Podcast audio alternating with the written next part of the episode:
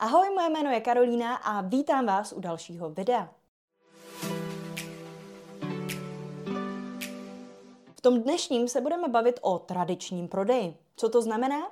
Nepůjde o online prodej, nebo alespoň ne úplně, ale místo toho si řekneme, jak prodávat přes telefon nebo jakýkoliv jiný hovor, což se může hodit každému z vás, kdo má na webu telefonní číslo, nabízí úvodní konzultace zdarma, nebo prostě jakkoliv při komunikaci se zákazníky a klienty využívá schůzky nebo telefonáty. Pokud něco podobného váš případ není, stejně se na video podívejte, protože některé principy z prodeje přes telefon nebo na živé schůzce můžete určitě využít klidně při psaní textů vašich příspěvků nebo na webu a tím toho taky prodat více. Proč byste mi ale měli ohledně prodeje vůbec důvěřovat? Kromě toho, že úspěšně učím své klienty, jak prodávat na sociálních sítích pomocí videí a textů v rámci mého kurzu prodeje na Instagramu, a to samé dělám i pro svůj biznis, který mi za tento rok přinesl zatím takovýto zisk, jsem ještě zhruba před rokem a půl prodávala také sama úspěšně přes telefon. Než jsem spustila svůj nynější kurz, dělala jsem totiž nejdříve čtyřtýdenní intenzivní coaching, kterému předcházela 15-minutová konzultace zdarma, na které se mělo rozhodnout právě to, zda daný člověk do coachingu půjde nebo ne.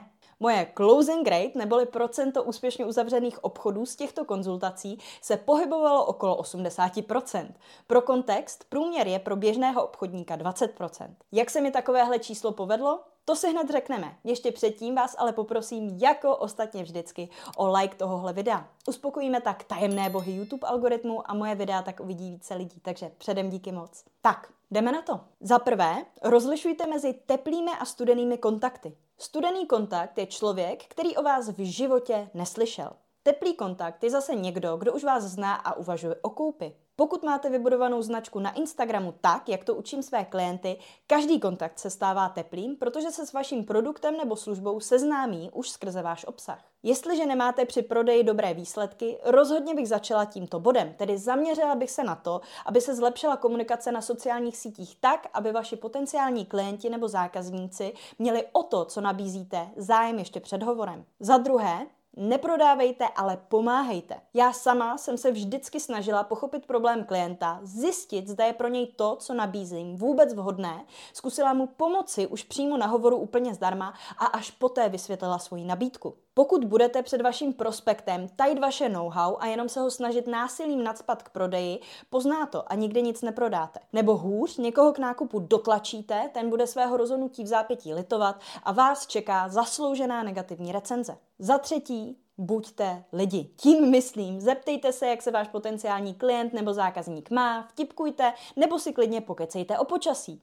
Jednoduše se uvolněte a uvědomte si, že nejste primárně obchodník a potenciální zákazník, ale hlavně dva normální lidi, kteří si spolu zrovna povídají. Budete pak určitě působit méně roboticky a více sympaticky, což prodej rozhodně pomůže. Za čtvrté, Zjistěte, v jaké fázi povědomí o vašem produktu nebo službě se váš potenciální zákazník nachází. Těchto fází je celkem pět a vypadají asi nějak takhle. První fáze jsou lidé, kteří o vás nebo o tom, co prodáváte, neví vůbec nic. Druhá fáze jsou lidé, kteří řeší problém, který váš produkt nebo služba taky řeší, ale nevědí o tom, že nějaké řešení vůbec existuje. Za třetí jsou lidé, kteří vědí o svém problému a vědí, že na něj existují nějaká řešení, ale nevědí, že to řešení máte zrovna vy.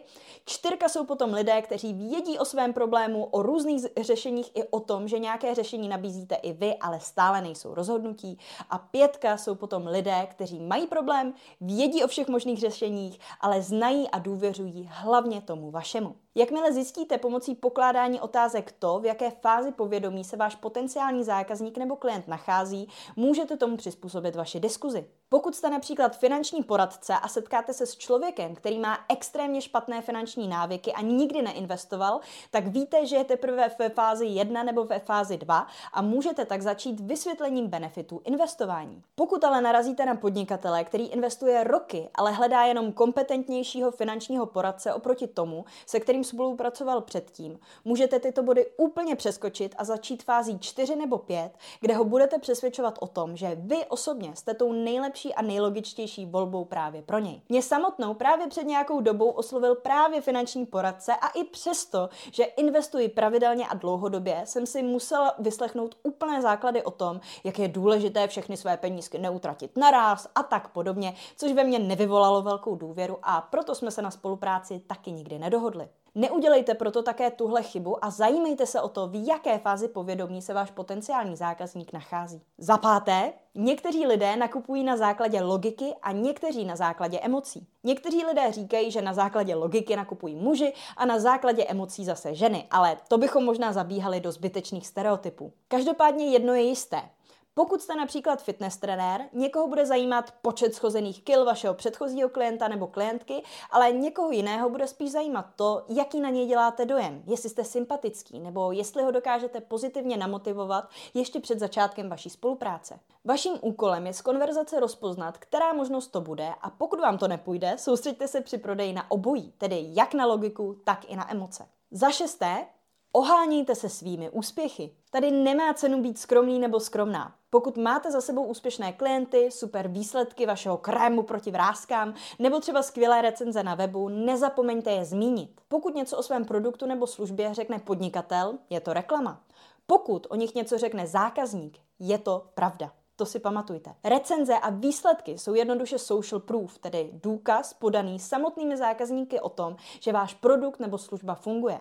A to bude vždycky nejsilnější argument při prodeji úplně čehokoliv. Za sedmé, řekněte cenu a mlčte. Kdo promluví první, ten prohrál. Zní to možná jako nějaká fiktivní rada z vlka z Wall Street, která v reálném životě nefunguje, ale skutečně tomu věřte, mám to vyzkoušené. Jakmile řeknete cenu, která bude třeba o něco vyšší, než váš potenciální zákazník nebo klient očekával, nastane pravděpodobně nepříjemné ticho. Pokud ho přečkáte, znamená to, že si za svou cenu stojíte a nejste nervózní. A to váš potenciální klient nebo zákazník vycítí. Proto mlčte za každou cenu a reagujte až v momentě, kdy něco řekne váš potenciální zákazník. Tak, to by bylo ode mě k prodeji pro dnešek všechno. Doufám, že se vám tohle trošku jiné video líbilo a že jste si z něj něco odnesli i v případě, že přes telefon nebo schůzky nic neprodáváte. Pokud se chcete naučit vybudovat silnou značku na Instagramu, díky které budete získávat nové klienty nebo zákazníky na autopilot, přihlaste se do mého kurzu prodeje na Instagramu na adrese www.kursprodejenainsta.cz.